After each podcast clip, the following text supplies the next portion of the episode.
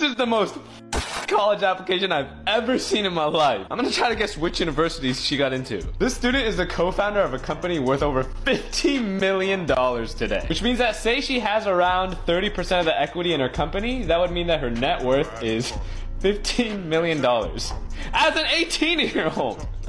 Oh my god. Not only that, but she's also a founder of a clothing and accessories line. She also did an internship at a global trade show conference for companies like the Wall Street Journal and Robinhood. She also, you know, did film and theater for 13 years and has a CTE in both film and business management. To be fair, her stats aren't the best. She has a 3.0 unweighted GPA and she only took one AP course. Here are the universities that she applied to. I'm not even gonna lie, I'd be amazed if she didn't get into NYU. Listen, NYU, if a kid builds a $50 million company as a high schooler, which is something that most people will never even do in their lifetime.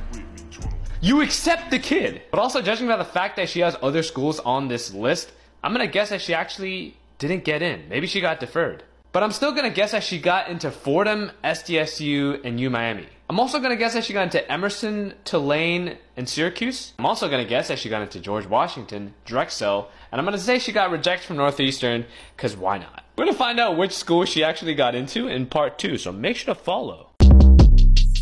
Short Cast Club